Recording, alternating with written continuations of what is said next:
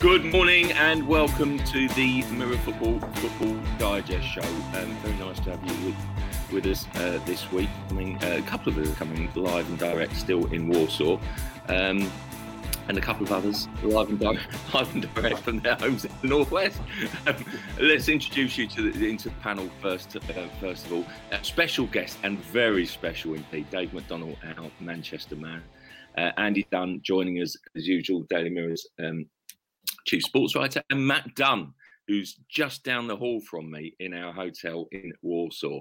Um, and uh, yeah, it's nice to uh, nice to have your company, guys, and uh, and thanks so much for, for, for tuning in as well. We're going to reflect on England's week, the game. I think last night, the plan, FIFA plan for, for the World Cup every two years, and of course, the return of the Premier League um, this weekend. But who will be able to play? That is the question, actually. I know, Dave, you were, you were writing on that yesterday, so a lot of interest in that. I mean, blimey, what a ridiculous and ugly scenario. But listen, let's start by talking perhaps um, about England and last night. Um, it, it, it, felt in a way maybe it's a you know it's a sign of how far England have actually come in the last um, few years under Gareth Southgate that going to Warsaw, getting a result like that, one-one, they're still in control of the group, but con- concede like that in the 92nd minute actually probably feels not more of a defeat. Matt, Matt, you were there, um, you know, alongside me in the pre- in the press box. What do you make of the performance? And you know, much has been said in there about kind of England's maybe failure failure to react, Southgate's failure to make the substitutions, failure to kind of react, uh, sort of uh, adapt to the tactics. What did you make of the performance and the result overall? I thought uh, right at the end it was such a shame for England because let's not lose sight of the fact that it was a good away performance. They did the hard part, which was get in front, get a goal, you know, in that atmosphere that was very hostile, very noisy. Kane absolutely stunning goal, um, which uh, uh, his old mate from from his Arsenal days that he used to beat regularly then will perhaps have wanted to have done better with. But but having said that, he moves and swerves and dips the ball so much. He showed Lewandowski. Interesting, he was the last player to uh, last Polish player to touch the ball before Kane scored. Was his somewhat scuff shot that Pickford stopped. So it showed that if in the battle between the two number nines, that was very much one-upmanship for Kane. They've done all that. They've kind of got dragged into the battle in the first half, um, but calmer heads perhaps at half time had emerged after that scuffle. Um, uh, and and they played well. They dominated the game and they looked good for their lead when Kane gave it. But right at the end, you could see there was tiredness there, uh, not necessarily physically, but in lapses of concentration. And right at the end, Kyle Walker, who can switch off and on as quickly as that, you know, let Lewandowski go. And, you know, you don't have to score great goals if you can make them. Uh, uh and they did the damage. And, and it was it was a shame, and, and, and you'd still take you know before kickoff. You just said one all's a good result in the scheme of things, but that's the difference, unfortunately, where England are between being a very good side and one that wins serial major tournaments. If we can't lock up these victories, then we're not going to win things, and we prove that because you know we, we've taken leads in World Cup semi-finals, Nations League semi-finals. European Championship finals and lost them all. So we've got to get that sorted before Qatar and that's the big lesson that's got to come out of this. Yeah, Andy. Eh, I mean, it's obscure sort of stats sometimes that, that, that we look for. Blimey, England haven't made. And one of the guys in the press box actually sort of told the old press box basically. I think a stat that he got picked up wrongly or something. But basically, this stretch uh, run and stretch back, not making a substitution in a game until 2014. Well, actually, it hmm. was tw- it was 1996, the Euro semi final, wasn't it? Um, that England had failed to make a substitution in a game. I mean, it, it, that perhaps shows you how rare it is, doesn't it? That basically England in 25 years, you know, they've, they've always made a substitution. How surprising is that? And was that an error, really? Because England looked dead on their feet last 10 minutes. Well, it, it's only an error because of what happened, you know, a minute and a half into added time. I mean, that's how fine the margin was. Um, you know, I, I I look at Southgate and Steve Holland.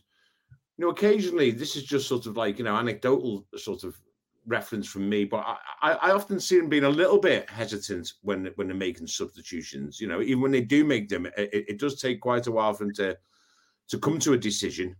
because um, clearly he has great faith in that starting eleven. Yes, in hindsight, it, it, it, may have been a mistake. You know, it may have been a mistake. But don't forget, the goal came from, you know, a couple of blocked blocked efforts. You know, the one I think Kalvin Phillips blocked it, didn't he? And, and then you know it, it, it falls quite fortunately to Lewandowski, who makes you know a great cross and a great header. You know, and that just can happen. I don't think that's. I, I think we've got to be careful in finding any sort of grand failing on England's part just because they conceded a goal at a time to a to a very well, a very decent, let's put it that way, to a good Polish side. You know, and it was a good goal. It was a great cross. It was a very good header. You know, again, I wouldn't apportion any particular blame to to defenders. The way the ball was stood up was perfect, and and and it was it was a fine header. So I just think we've got to be careful and not to sort of assign any sort of like you know inherent failing in England um, for, for what happened there there late on in hindsight, yes, it's unusual nowadays with substitutions not to actually make any. I mean, I mean, a lot of that's often, as far as I'm concerned, is managers showboat. They shouldn't have that many subs anyway, for goodness' sake. You know, have I ever told you my stat about Liverpool going through a whole season with 14 players? I'm winning the I'm winning the title. I've, I, funny enough, have I ever mentioned that 14 players in the entire season? You've now got 25 players, or whatever it is, on, on the bed or in the squad, but and that was entire. I think, did, I think, we did a pod. I think we did a podcast in 2012 when you didn't mention it. But I didn't mention it. I remember that. Yeah, but I mean, there's just so you know, it's become. And I often actually think it's a bit of a sort of. It's also a bit of a manager's fad, isn't it? Like you know, they like to be. um well, not Southgate is like this, but managers like to show, you know, that well, we've got these subs, we're going going to use them. I mean, for example, to be devil's advocate, and everyone now is saying he should have made a substitution. And okay, it is incredibly unusual for him not to make a substitution, even when you're leading 1 0. But out of interest, who, who'd you bring on? Who'd you take off? Well, I would um, say million, million percent. You, you, I mean, me and Dunny were talking over, over, over breakfast, our breakfast, I should say. Um, and basically, we, we, both we both agreed. All Polish. um, yeah, it, we both agreed it would be a player to come in and steady the ship in midfield to you know, I mean, whether that means replacing Mount, who I thought was frankly anonymous last night. I'm not, you know, I'm, I'm a big yeah. fan of Mount, but he had a poor game last yeah. night. He just couldn't yeah. get involved. And so mm. basically, what do you do? You basically can bring someone in like a Bellingham or or a yeah. you know Henderson to try and take the sting out of the game. I mean, just True. you know, I mean, it may have been different.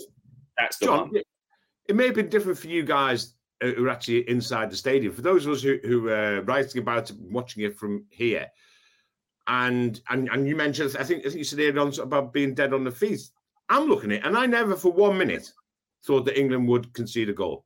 I, I, I thought they were unbelievably comfortable. I thought they were in control of the game until that happened in, in the last minute. That's the way it come across on the TV. I know that's what Southgate also protested. That he thought they were completely in, in control of the game. Mm.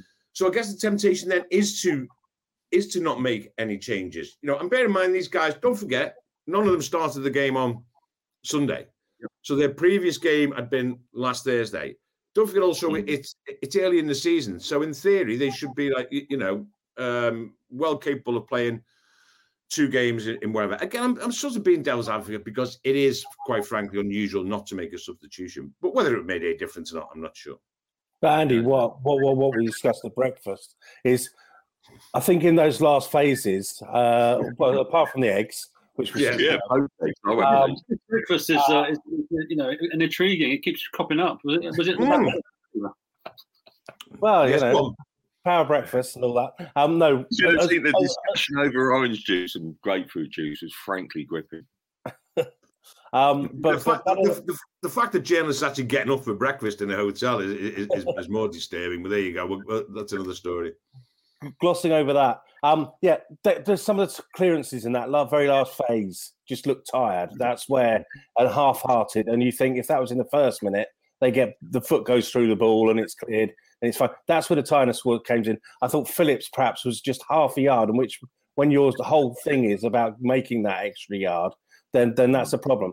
What I kind of thought in that, with hindsight, admittedly, is if you've got Jordan Henderson, if you've got a European Cup winning captain on your bench, if he's not there to see out games, mm. why have you got him in the squad? And if at 70 minutes, which is when the changes should have been, well, 75 minutes just after the goal, that's when you say, right, we've got our lead, we've got what we came for, let's shut up shop. That's when Henderson should be coming on, not in the 88th minute when that could disrupt play. Uh, and if Jordan Henderson isn't there to come on, shout at people, keep them in place, um, keep keep an eye on things mentally as much as physically, then, then I don't know why he's in the squad apart from the card tricks. Yeah, I, yeah. oh dear, oh dear, he sounded like Roy Keane. But if, if, Southgate doesn't trust him, what, why have him in the squad? No, no, Dave. I was just going to ask you about the um, about the central defensive partnership. Really, I mean, Maguire and Stones, I think, have definitely emerged as the first choice pairing in in a back a back four.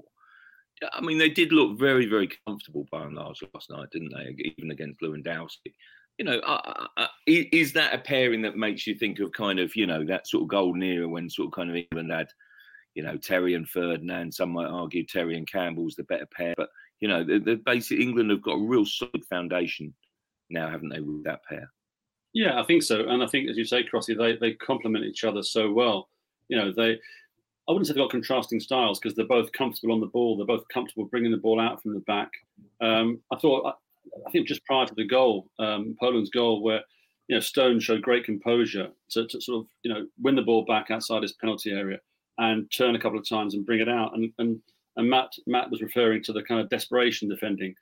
Yeah, that was evident in the uh, in, in the goal and in the build up to the goal. But I thought prior to that, and as, as Andy has said as well, they defended diligently. They defended with composure you know, there's none of this kind of panic that you that you you often see at times. I, I, do think they're they're a partnership that, that will go forward. I think they have a good understanding.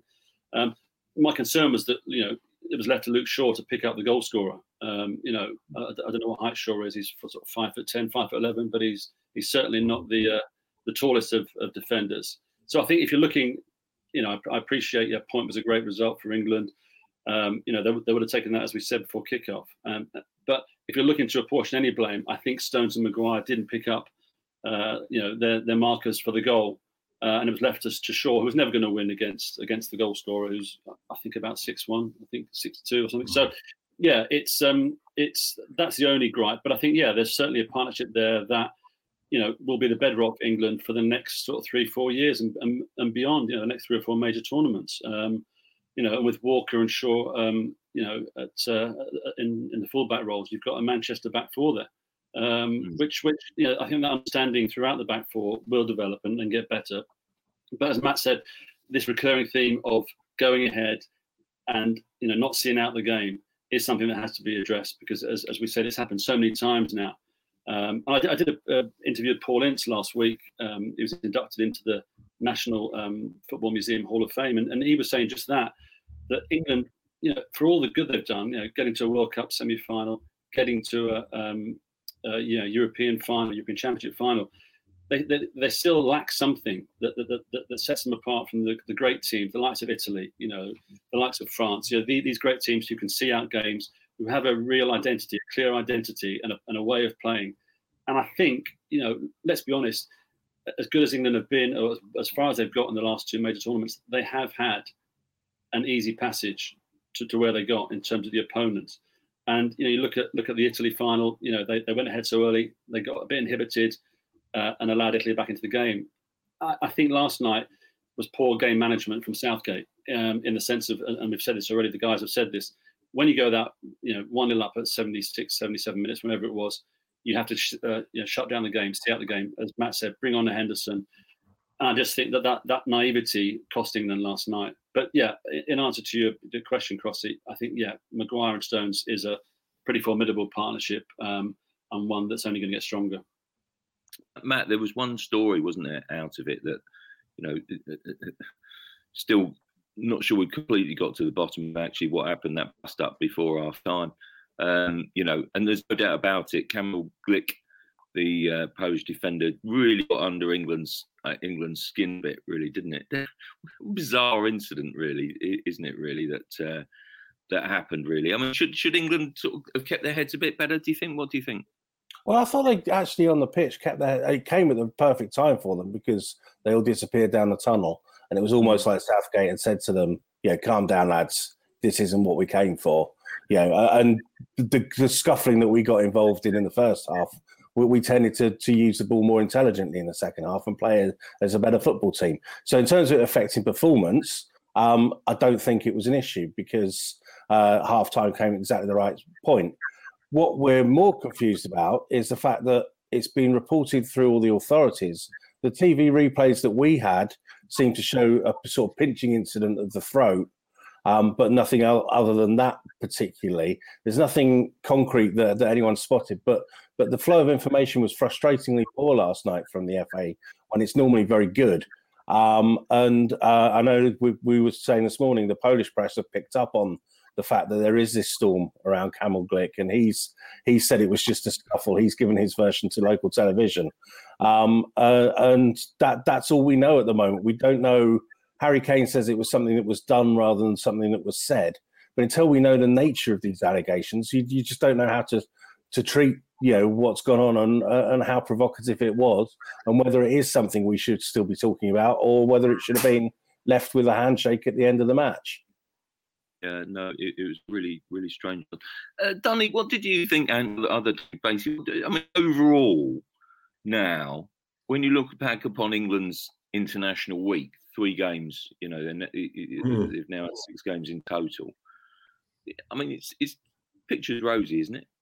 Oh yeah, and yeah, absolutely. It, it, was it was a it was an excellent international break, you know, and I think, um, you know, we, have discovered that Southgate as as as settled on a team that you know um, that we can all pretty much predict. It might be a little bit different when Phil Foden and Marcus Rashford are available to him again, but probably not. You, you know, I mean, I, I think we, we, know the system he wants to play now. Um, that he's generally going to play.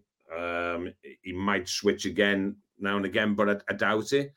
Um, if, again, it, it, sounds obvious, but if you look at the three fixtures and say Hungary away, um, Andorra home, and Poland away in Warsaw, and if you say, well, you get seven points from those three games, considering the position you're already in, then you you take it. Um, no, no doubt about it. And Poland was always going to be a tough game. Um, but we all thought Hungary was going to be a tough game, and, and they and they cruised through that one. Position in the group is, you know, I mean, pretty. I mean, it's a formality, is it? They're going to qualify. Let's let's get that right. You know, they're four points ahead with four games left, and that includes what Andorra away, San Marino home, Albania home.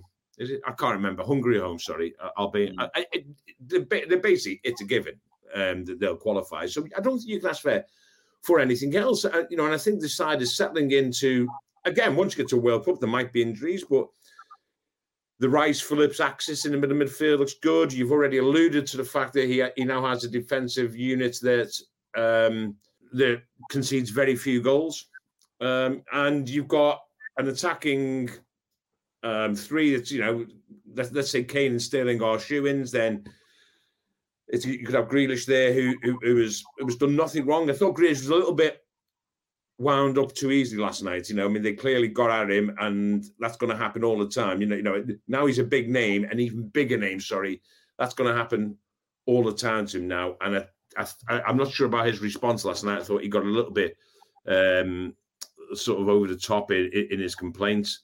But yes, in, in answer to your question, I think there's, there's very, very few, if any, negatives you can take away from this international break. It was typical England qualifying form. They get the job done time after time after time. Mm, yeah, no, it, uh, yeah, mm. positive overall. You're right, really. However, some kind of spin you put on it, it's hard to, well, it's impossible not to see England not qualify for, for this tournament. They're halfway there already, aren't yeah. they, really? Uh, uh yes. and more, yeah, more than that, but yes. Yeah, I mean, listen, you know, it is interesting, isn't it, that basically it only feels like yesterday that, that they, were, they were at the Euros, covering the Euros, basically, and it's now 14 months away from mm. World Cup in Qatar. Now, it, if Arsene Wenger and FIFA get their way, basically, we're going to see a World Cup every two years and a major tournament, by the way, every single summer. So it's kind of maybe going to redress the balance a little bit. Now, Disco, let, let me start with you. What do you, what do you make of it? I mean, it's well, I don't think we've seen the full, complete set of plans and the intricacies of how exactly it will work. So I don't think any of us have, even no. even if you had a little bit of a not officially crossy. Well, have we though? I mean, you know, some of us have sort of, you know, spoken to a few people about about things, and I'm not sure that we even then we've still completely had an outline. I'm, I'm sort of excited, you know. I want to know more because I think it's got good points, bad points, you know, and we'll discuss them now. But basically, yeah. Uh, does it take away the magic? You know, yeah, if you, if I, I, think it does. I think look, you, you have to you have to accept that you know there is, there is a, a, tradition you know since whatever 1934, 36, whatever when the first World Cup um, you know uh, occurred every four years. Now competitions need to evolve. Competitions need to adapt in order to remain relevant and adapt to the changing nature of the game. We've seen that with the Champions League. We've seen that with the Premier League. You know the formats do change. My my concern, and this is the concern clearly of, of, of clubs, um, you know, associations, managers in particular, and, and, of course players, is you know, is this going to mean more games? Now, I think we need to see in more detail the proposal to see how it would fit in with the rest of the calendar. But there are so many different elements to this. You know, you know, would it clash with the European Championships? Of course. Would it clash with the Olympics? Of course. There, there's a myriad here that so you have to address and you have to get assurances on.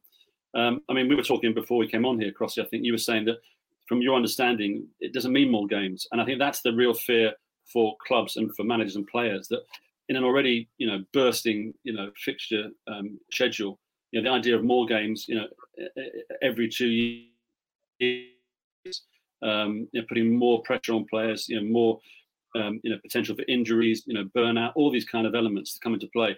That's the concern. But I do think it is a proposal. You know, there's a feeling that it's just to, you know designed to make FIFA more money. I'm sure there's, there's there's some some merit to that argument, but I do think we have to see the proposals in their entirety before you can make any kind of judgment.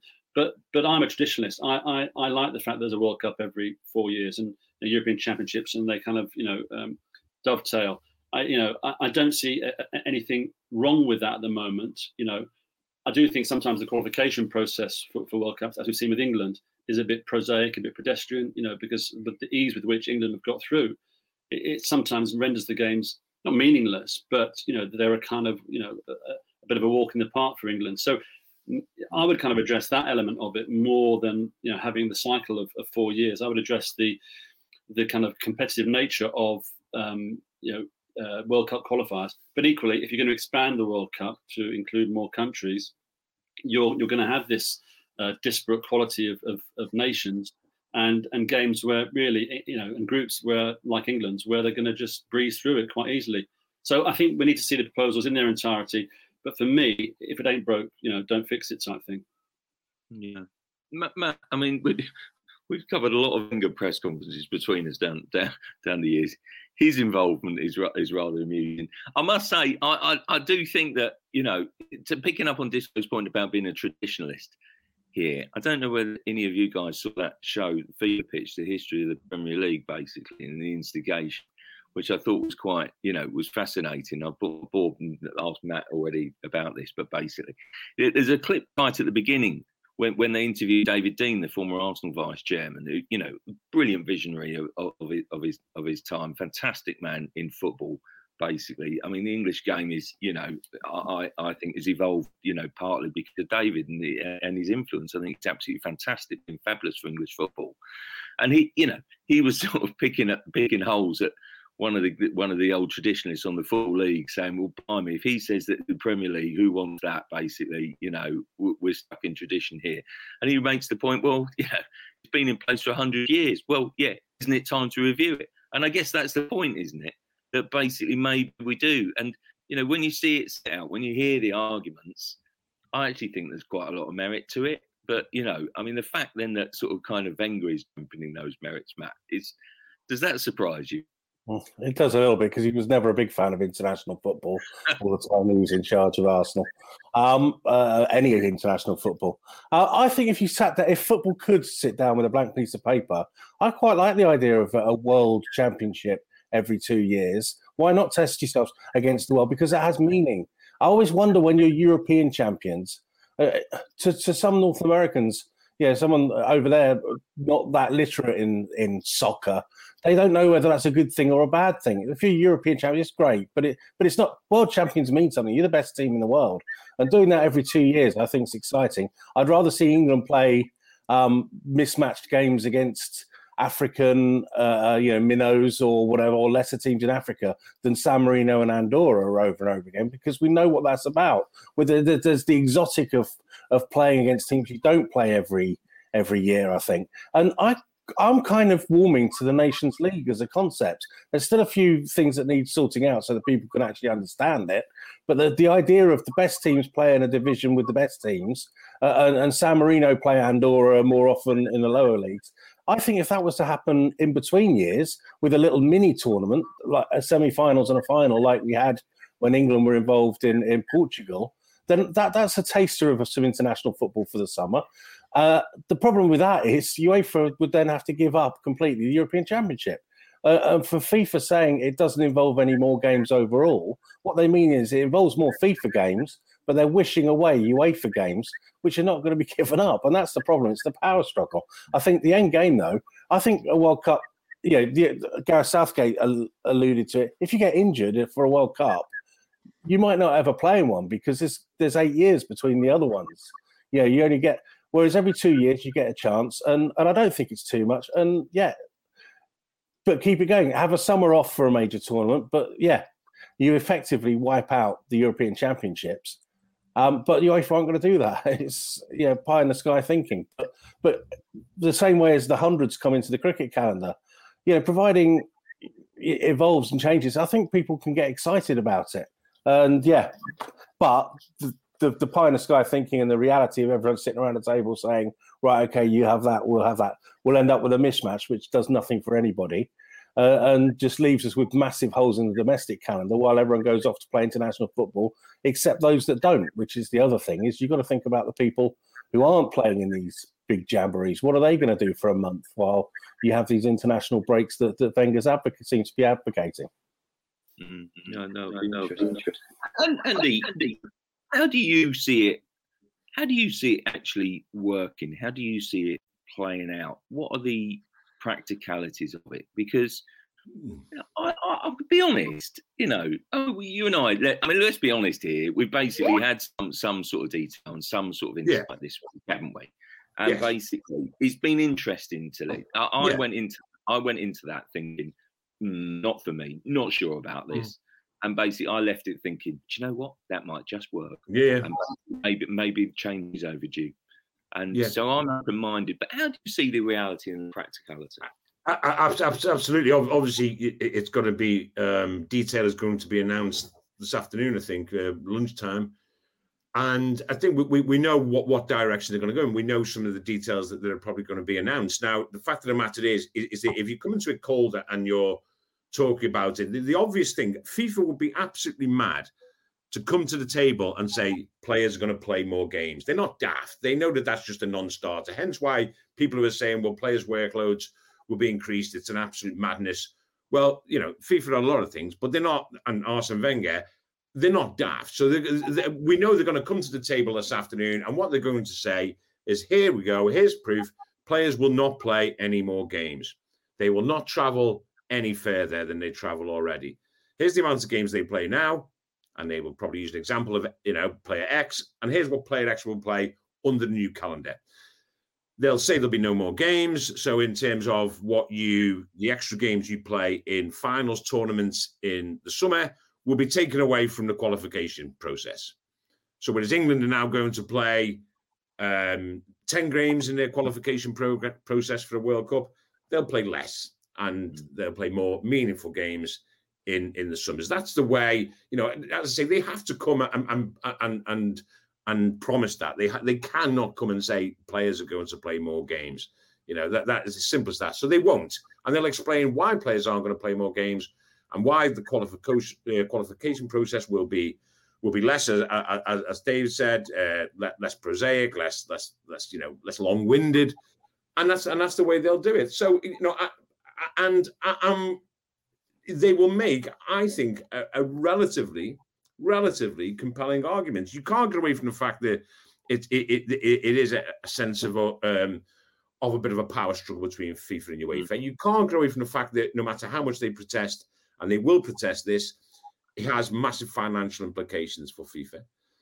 you can't get away from the fact that it's so appealing this idea of a World Cup every every two years to um, so many nations um, that of the 211 nations, you know, Infantino will need their votes when he's when he's up for re-election, and this will, will be a vote winner. You can't from all those things, but I think they will. I think people will actually, if they look at the the the the, the details of it, they'll you know they won't think it's it, it's that it's such a it's such a outrageous idea. And on a broader, on a sort of sort of um, on, a broader way of thinking, it will also it, it will also try it will also separate the the generations, won't it? Traditionalists yeah. and a younger generation, you know, who let's face it, you know, the four years thing isn't isn't a tradition for them in in, in life. You know, it's not. It's not. You know, I, I won't find many, you know, young twenty year old football fans saying, "Oh my word, like we must keep it at four years a World Cup." When over the last, you know, when they absolutely love it when it comes around. I don't particularly think a World Cup every four every two years loses any of its allure. I wouldn't have thought so. I mean, I mean, the appetite for watching tournament football on TV, international tournament football, we only have to look at the viewing figures for the European Championships just gone. Oh, I mean, the appetite is is, is, is, is voracious, absolutely voracious, more so, you know, than for end of season friendlies. And, and listen, it, it's going to be complex again, I agree with the UEFA thing's an issue because UEFA would have to give up not the European Championships, obviously that they would they would take place um, even more frequently. However, obviously the Nations League would be would be a, a, casualty of it, one would assume, and it's an incredibly complex issue. Again, I mean, honestly, you, you, they uh, they literally will have to spend all day explaining it because where does it fit in with the FIFA Club World Cup? How is it going to affect clubs? clubs who now want, you know, who've had a couple of seasons of a couple of summers of, of like, you know, not maximizing their potential earnings, who are going to want to take their, their mm. £300,000 a week players away to uh, um, Asia and Australia and America. So there's a whole sort of complex web of issues. But I think on the basic idea, they have to come and they have to they have to prove that the workload on a player will be less rather than more if they have a World Cup every two years. But, but, but, but, Danny, how do they? How do you practically? How do you? How do FIFA reach that compromise? Because if you're going from a tournament every four years to one every two years, and you're expanding it to include more nations, surely you're going to have to play more games. It, it's logical. I, I, don't understand, I, don't understand, how they can. How they can. I mean, we'll have to wait for the proposal. But yeah. expanding the World Cup and you're expanding it to include more nations, and you're playing it more regularly every every two year cycle I don't see that you that, that the two can marry together. Well, they, they, they, will take the games over a period of time. So let, us let, take the games over, say, a two-year period or a four-year period. They, they, will take it over, and they will say, okay, well, the qualification process will be will be slimmed down. So say let's let's just say England play, you know, I, I, I don't know, in a tournament year play, I don't know, 16, 17, 18 games or whatever. Mm. And they're playing 10 games in this World Cup qualification process. You won't have as many breaks. I mean, bear in mind, you've got a September break now, an October break, and November break. You mm, won't. You, you, the, qualification process might even be in one hit. You, you know, I, I, let's just have a break, play, and only you only have to play six games in your qualification group because the, the, I presume that they will then chop the groups up so that you know you've only got four teams in a group, and okay, six games. That's all you have to play rather than ten. So you're already four in credit and there's extra four going to the tournaments. Again, their argument will be, well, well, look, if if if, if when in non-tournament years, what happens? I mean, I mean Matt referred to it in, in one non-tournament year. We went to Portugal where, where England played twice. You know, in another non-tournament year, you might play qualification games or you might play friendlies. You've still got a couple of weeks at the end of a season where you play international football, and that's what their argument be. I'm not saying I, I'm not saying I think that's that's right because I think the demands of a of a major tournament are far more intense. Even if, even if numerically the games they can prove on as you know are, are not greater, the actual intensity of a major tournament every summer. You know, now that's another thing. You know, and mentally as well as physically, that intensity every single summer on top of a Premier League or a La Liga or or a Serie A season I think that's that that takes a lot. You know that that will take a lot out of players, and and so I think just just by proving as as they will for sure, they will try and turn around today and say players will play less, not more, under this plan. That's fine, but I think the demands on that mentally as well will be will be uh, hard to quantify. I think you make a very good point there as well. Just sorry, Crossy, that that clubs like Manchester United, Manchester mm. City. Chelsea, Liverpool, Arsenal have had two years, you know, due to the pandemic, of not going on the traditional pre-season tour, which is for those clubs, for the elite clubs, and and, and you know, you know, right down the down the Premier League now. It's not just those top four, five, six. A lot of clubs are going abroad now to America, to Asia. You know, all, all these lucrative money-spinning pre-season tours they want to recoup that. So Danny makes a very valid point there. Yeah. You know, now the kind of the pandemic's not over, of course, but now a lot of restrictions have eased. I think obviously next next summer we're going to see those tours start up again.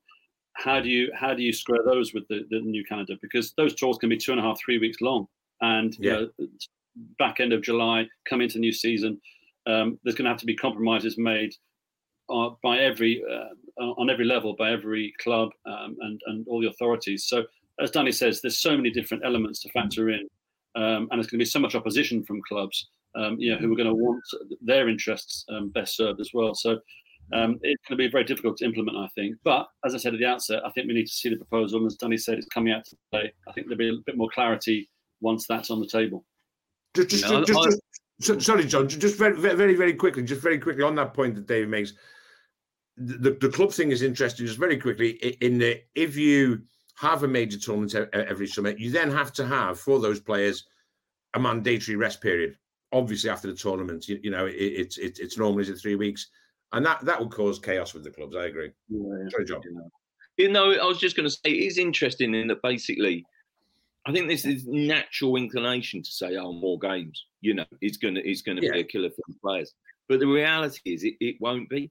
And then, and I guess from the point of view that it's whether whether clubs, whether players, whether you know, sort of kind of games administrators, frankly, are open-minded to, you know, a complete overhaul of the way that football looks through a 12-month period. Mm. You're going to have a massive. It will break down completely if UEFA don't sign up for it, in my view, because mm. you'll have two glorious years when everything's fine and dandy. Then you'll go into the UEFA cycle for the Euros, and you're back to square one. Well, they won't dovetail together. I mean, it's just you know, and that's your, in my view, that's your biggest problem. But I actually think the FIFA proposal for that 12 month, which will look completely different, actually makes an awful lot of sense. And I think fans will like it. I think it's got natural drawbacks. Where do the fans? You know, what about the fans having to sort of travel every two years? What about the fans? Frankly, you know, let, let's you know get them on board and basically let them have proper access and proper tickets and, and you know make it work for them. But at the moment, that I'm not sure whether that works. But I thought it was interesting that basically Gareth Southgate has sat down with Arsene Wenger, and basically Gareth Southgate, I think, came away clearly came away yes. from it thinking, yeah, okay, this has got potential. Mm. You know, it's not it's not perfect, but you know, this has got potential. Anyway, I guess we'll we'll, we'll see.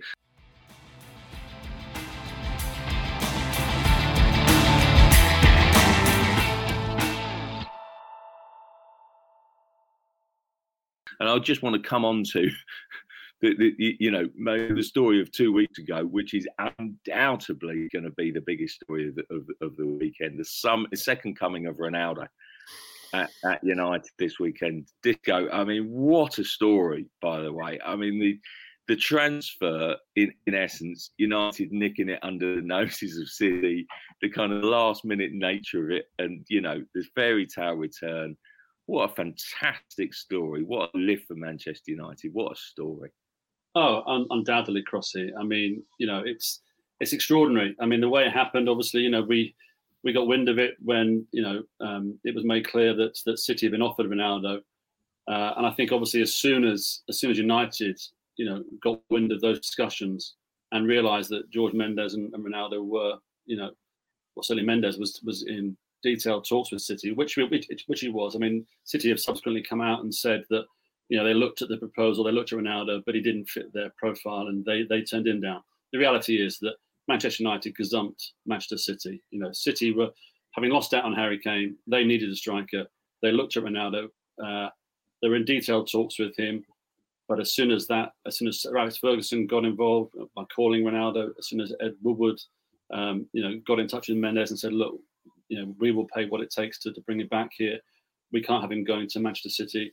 you know, now you, you can say that was a brilliant, brilliant um, bit of you know business from Mendes to kind of almost smoke United out in the sense of of going to City, offering Ronaldo to City, getting into talks with them, and then drawing United out. Because let's be honest, Ronaldo wasn't in Manchester United summer transfer plans at all.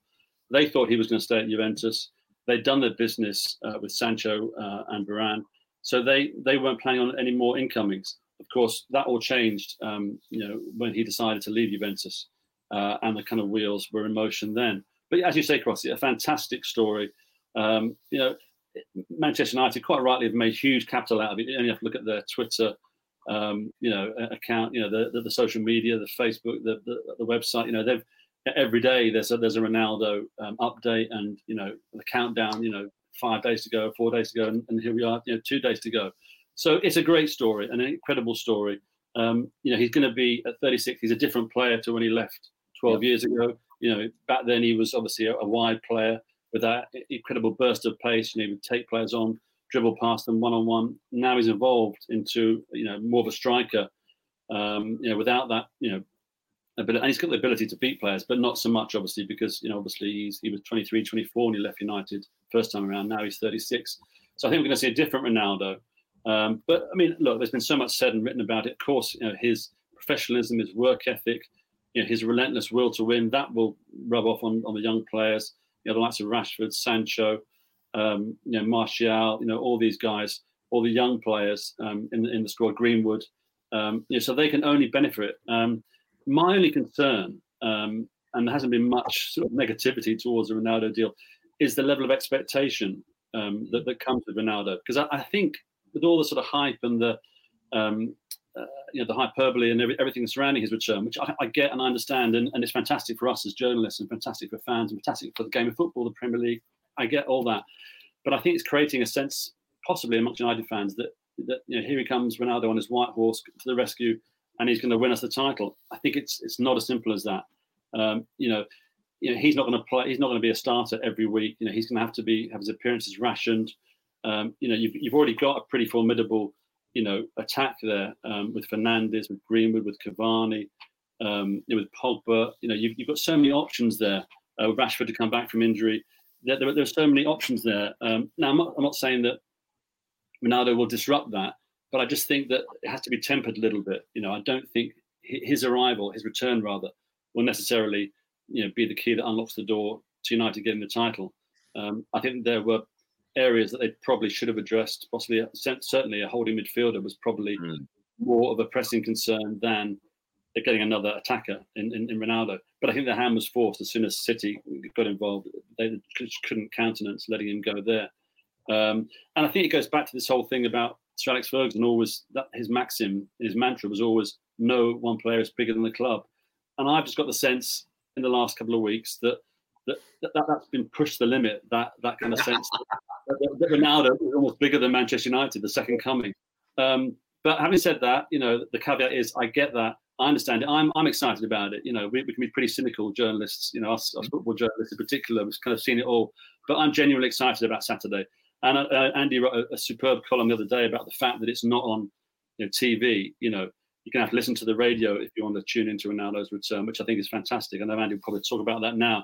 But I think that's fantastic. So yeah, I'm going to be privileged to be there on, on Saturday, one of the 75,000 to see Ronaldo's return. My only concern is that there is too much expectation that he will suddenly be the Ronaldo that that you know swept all before him in the Premier League, you know, before he left in 2009, and I don't think that will happen.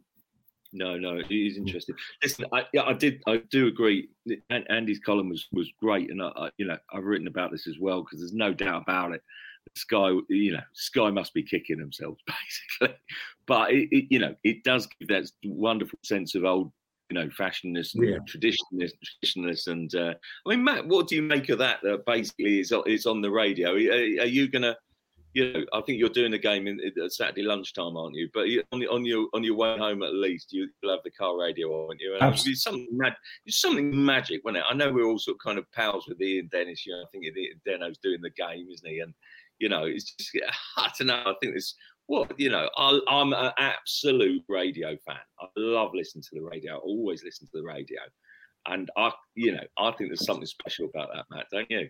Oh, it's brilliant for me because yeah, like you say, I'm at Palace Spurs, so I'll only my only option is to follow the game on the radio. So, so the fact that no didn't um when they signed the contract, uh, didn't they have a gentleman's agreement that they could change games at the last minute or something? They should have perhaps had one of those put into their multi-million pound contract. Uh, I'm not mm. suggesting that is. I'm just suggesting the another pop uh, the pointlessness of gentlemen's agreements. Um, oh. Of course, of course, it's a shame for Sky when they've paid so much money. They should expect to have the big games, and the big games sometimes become the big games at the last moment. But as Andy said, that's the luck of the draw. That's the contract they signed, and uh, and yeah. So what? It's like FA Cup draws when you had to listen to them on them on the radio and find time in your school day to sneak headphones in at twelve forty five and miss miss your history lesson you know, if you make an effort to, to tune into these things, it means that much more. And uh, and it's a very personal medium, the radio. It's you, mm. the voice of the commentator, and uh, yeah, and then I'm sure will be um, looking forward to, to doing the the return justice. Yeah. yeah, they do.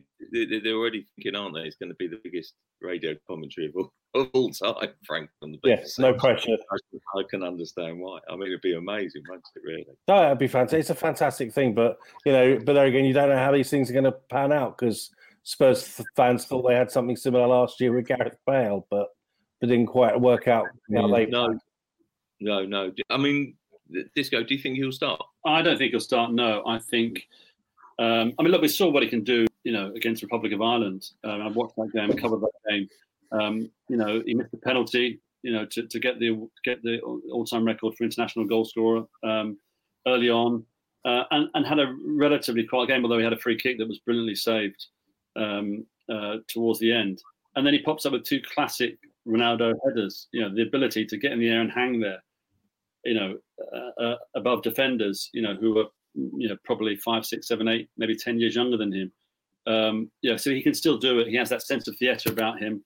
Um, I, do I think he'll start? I don't think so. But you know, you know, Solskjaer may have other ideas. I think it would be too much of too much presentation and playing to the crowd possibly to, for him to start.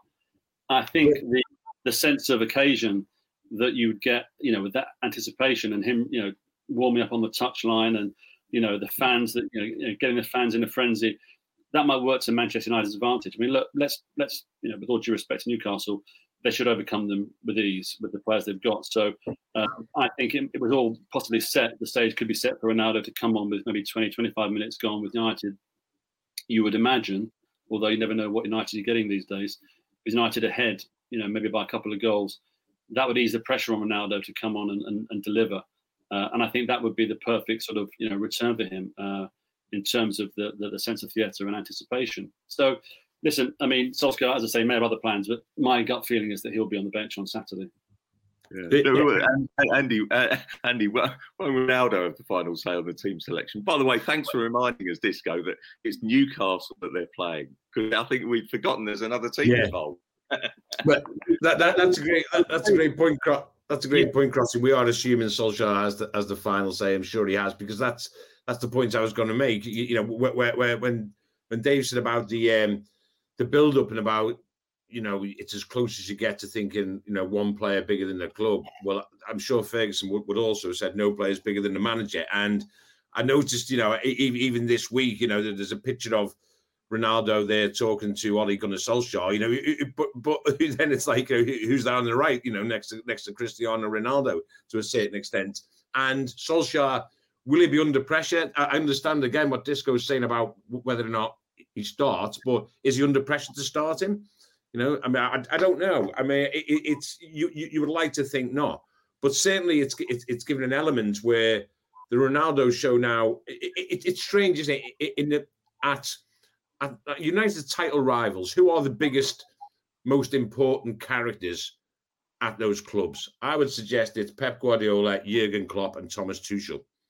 Who's the most important character now at Manchester United? It's Cristiano Ronaldo. That's what Ole, and that's through no fault of his own, by the way. But that's the situation he, he Ole Gunnar Solskjaer now finds himself in. So how he handles that is going to be a fascinating narrative going forward. You know, if Ronaldo isn't you know, uh, pulling up any trees. You know, can he drop him? Can he leave him out?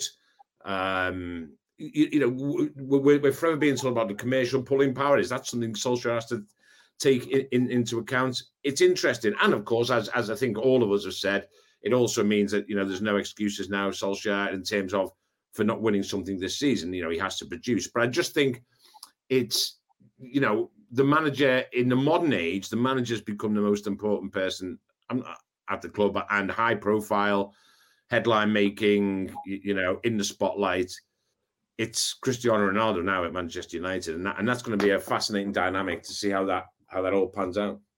Yeah, I mean, also it, it just shows as well, and, and, and sort of feeds into what Danny was just saying then, and and this kind of narrative about you know, you know, him being bigger than the club or making decisions on, on when he plays and everything. I mean, he's already taken Cavani's shirt number. Now, you know, he's he's got the number seven, and, and it's a fait accompli. You know, I know Cavani wears 21 for Uruguay, and and, and, and that's presented. But you know, I'm publicly Cavani will probably you know will say certainly, oh, I'm I'm, I'm happy about that. But I wonder privately whether you know there might be an undercurrent there already of you know, hang on, this guy just come in and taken my shirt number. A bit like when um, Ibrahimovic took Martial's number nine when he came in. You know that, yeah. that, that coincided with Martial's you know real dip in form from which he hasn't recovered.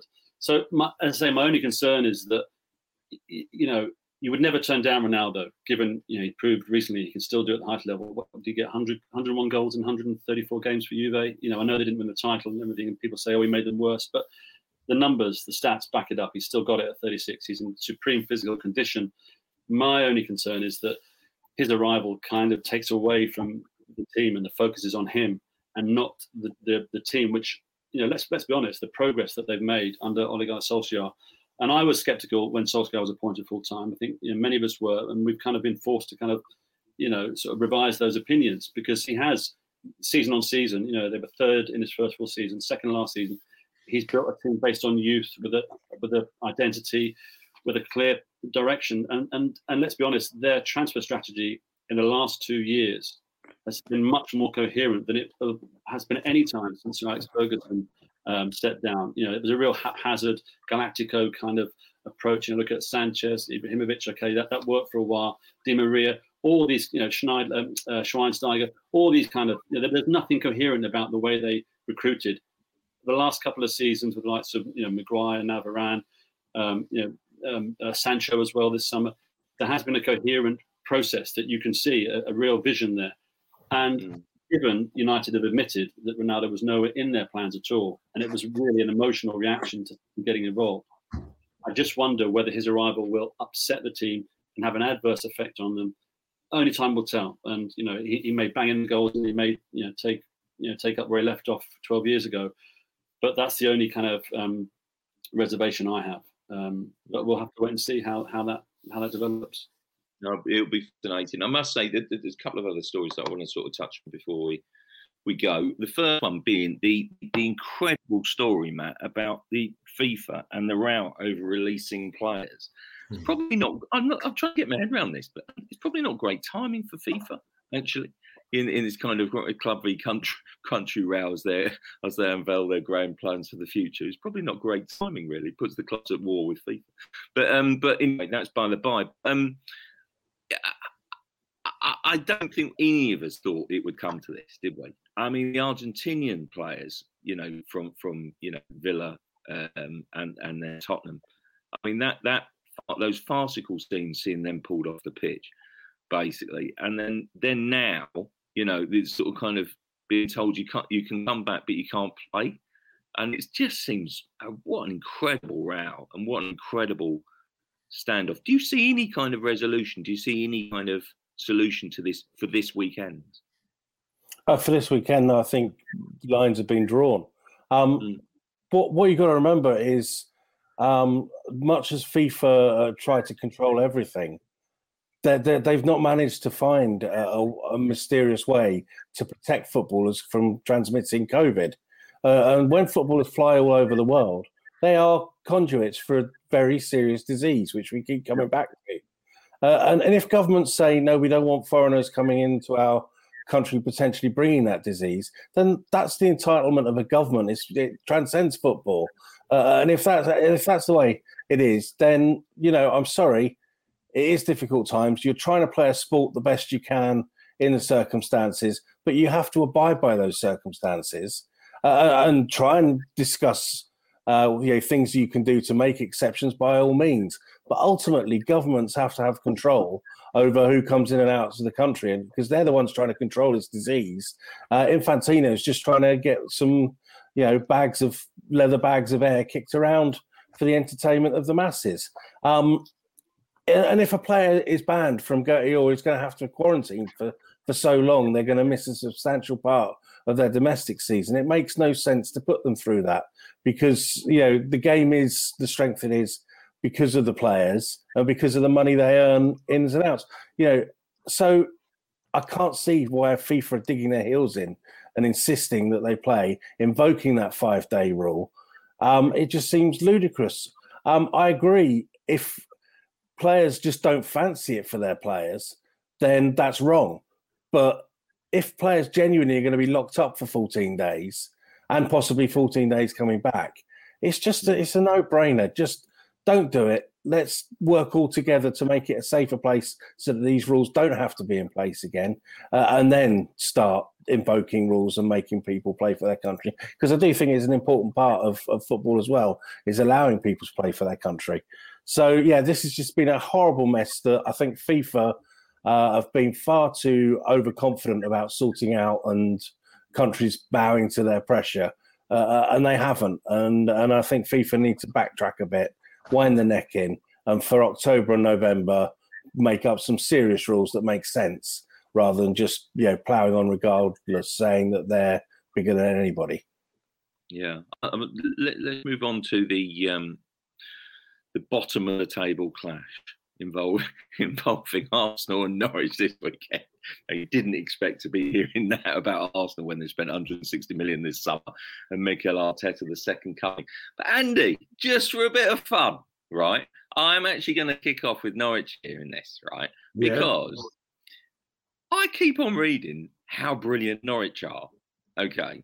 There's a piece this morning. I won't say who, I won't say who, but they have got the best PR in business, as far as I see it. Because haven't they sold their best player in Buendia yeah. and basically then spent what 45 million quid in the market and and apparently this underlines their ambition and they're a go forward club well the bottom of the table scored one goal no points and how can you say that if they go down again i mean listen if they survive then they've made progress right we get that and basically they're trying to level out in a way that trying to think of a decent example. Burnley did, for for example. Yeah. I mean, you know, blimey, come on. I mean, this isn't. You know, I think I, I know a few Norwich fans basically a little bit more realistic about perhaps than some of the journalists writing about it, and sort of not quite so forgiving.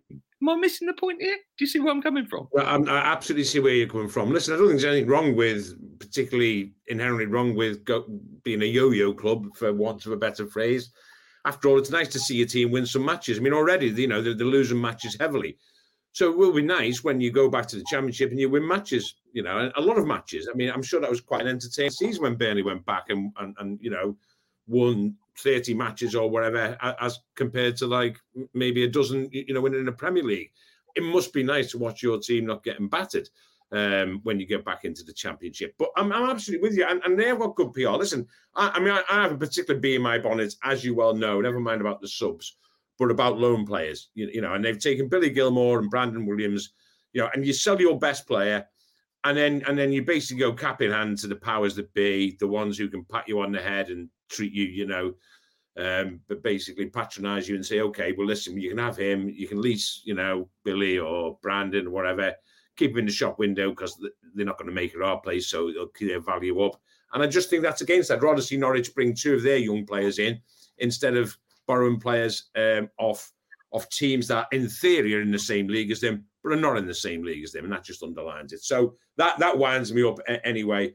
So so any sort of idea that it's going to be a, a an honourable sort of quest to stay in the Premier League when they're just basically go and cap in hand to to to the big clubs I, I, don't like that. So, so listen, they're quite a nice team to watch, but if that's the way you want to operate by by basically trying to stay in with a minimum net spend and by borrowing players, then that's fine. Um, and basically, you, you, will go back down.